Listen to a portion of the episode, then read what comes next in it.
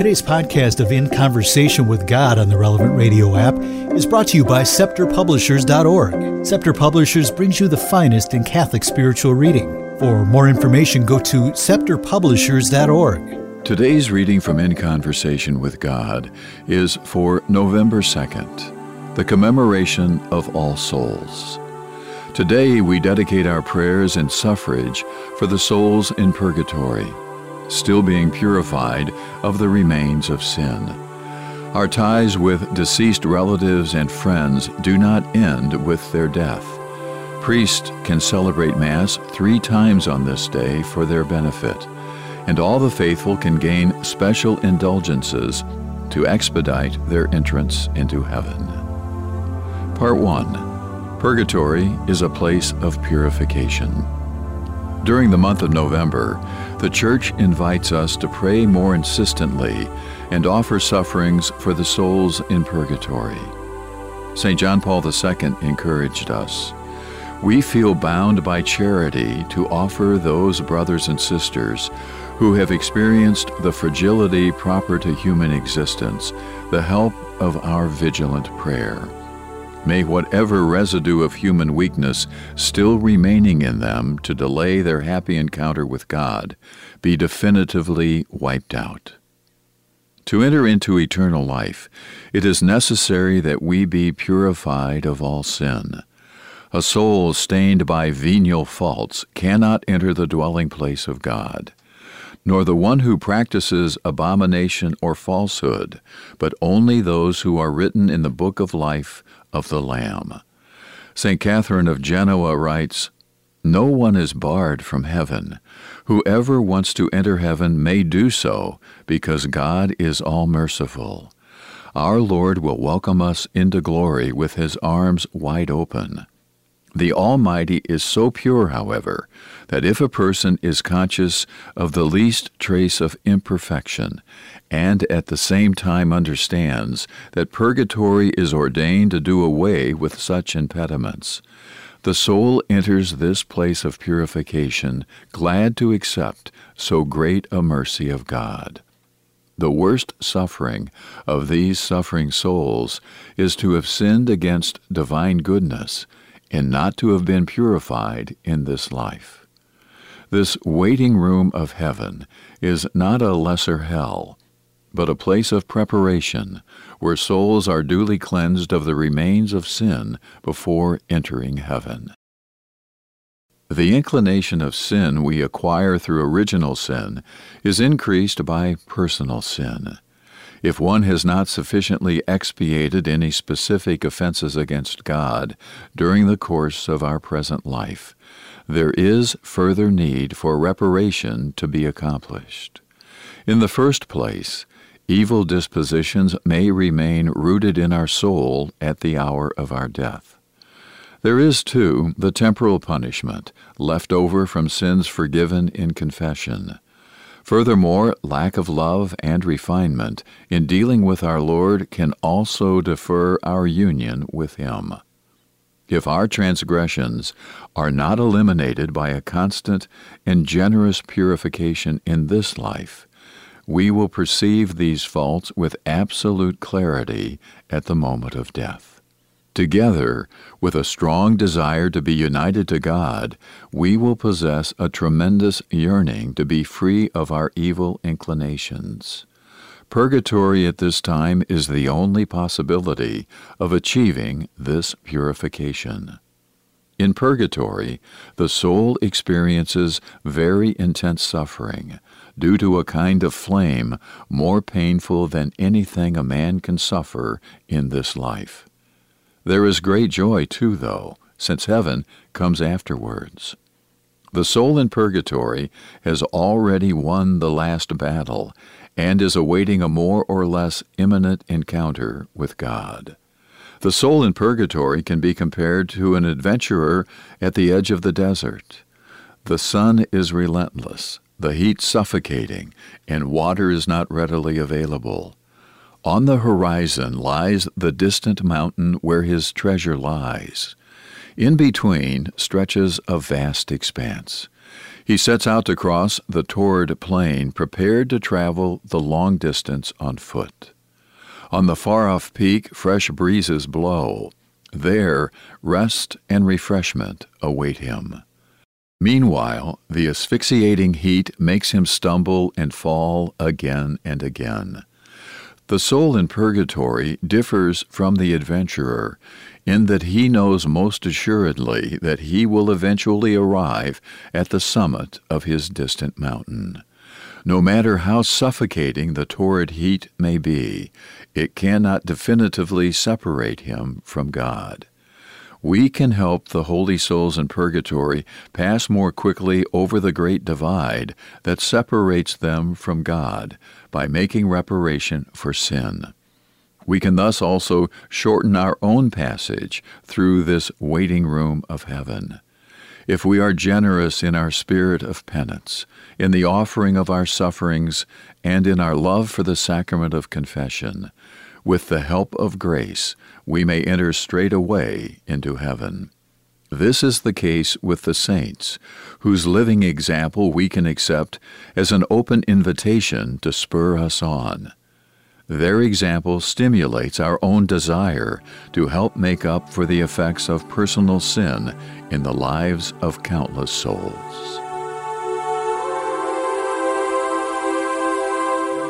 Part 2. Close union with the souls in purgatory through suffrages. We can greatly help the souls in purgatory to enter heaven. We know our union with the brethren who have died in the grace and faith of Christ is not in the least weakened or interrupted by their death. On the contrary, it is strengthened by our conveying spiritual goods for their benefit. According to the perpetual faith of the Church, we can be more united than ever before to those who precede us into eternal life.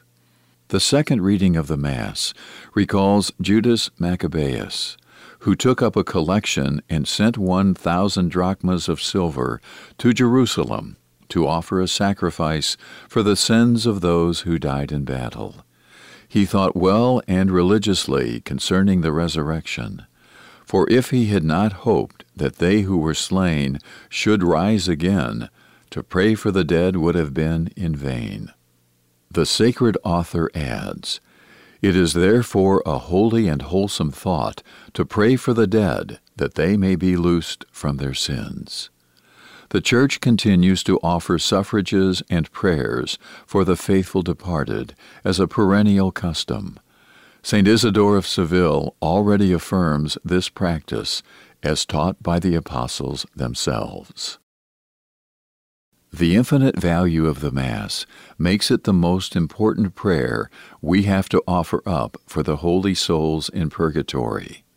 We can also offer our prayers for their benefit, especially the Rosary, our work, the sufferings of life and all kinds of difficulties we experience, as well as the indulgences we merit for them during our earthly existence. Offering these suffrages is the best way we can show our love for those who have gone before us and await their definitive encounter with God. We should remember our parents with particular devotion and pray especially for our relatives and friends. In the words of St. Jose Maria, "Through the communion of saints, our great allies in purgatory can help us too, the holy souls in purgatory, out of charity, out of justice, and out of excusable selfishness. They have such power with God. Remember them often in your sacrifices and in your prayers. May you be able to say when you speak of them, 'My good friends, the souls in purgatory.'"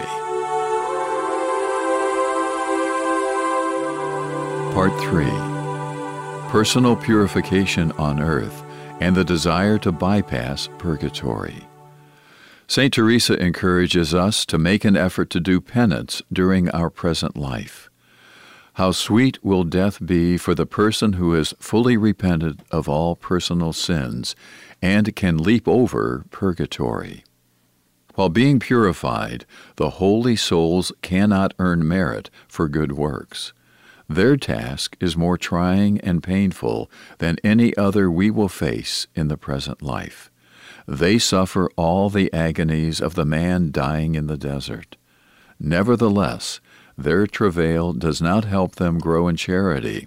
Such is, in fact, the case when we accept earthly sufferings out of love for God.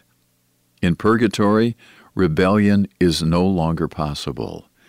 Even if they would have to remain there until the end of time, the holy souls would do so gladly, so fervent is their desire for purification. Besides contributing to shortening their time of purification, we can merit for them and at the same time more quickly purify our own inordinate tendencies. Pain, sickness, and suffering are all excellent means permitted by the Lord. They can be a grace to make reparation for personal sin. While we are awaiting the eternal contemplation of God, our passage through life should be a time for purification. Through penance, our soul is rejuvenated and disposed for life with a capital L. Again from St. Jose Maria. Do not ever forget that after death we are going to be welcomed by love itself. Within the love of God, you will find implicit all the noble human loves on earth as well. Our Lord has arranged for us to spend this brief day of our earthly existence working, and like His only begotten Son, doing good. Meanwhile, we have to be on our guard and alert to the call Saint Ignatius of Antioch felt within his soul as the hour of his martyrdom approached. Draw close to your Father. Come to Him who is so desirous of your company. Our intention of reaching heaven without passing through purgatory can be immensely fruitful.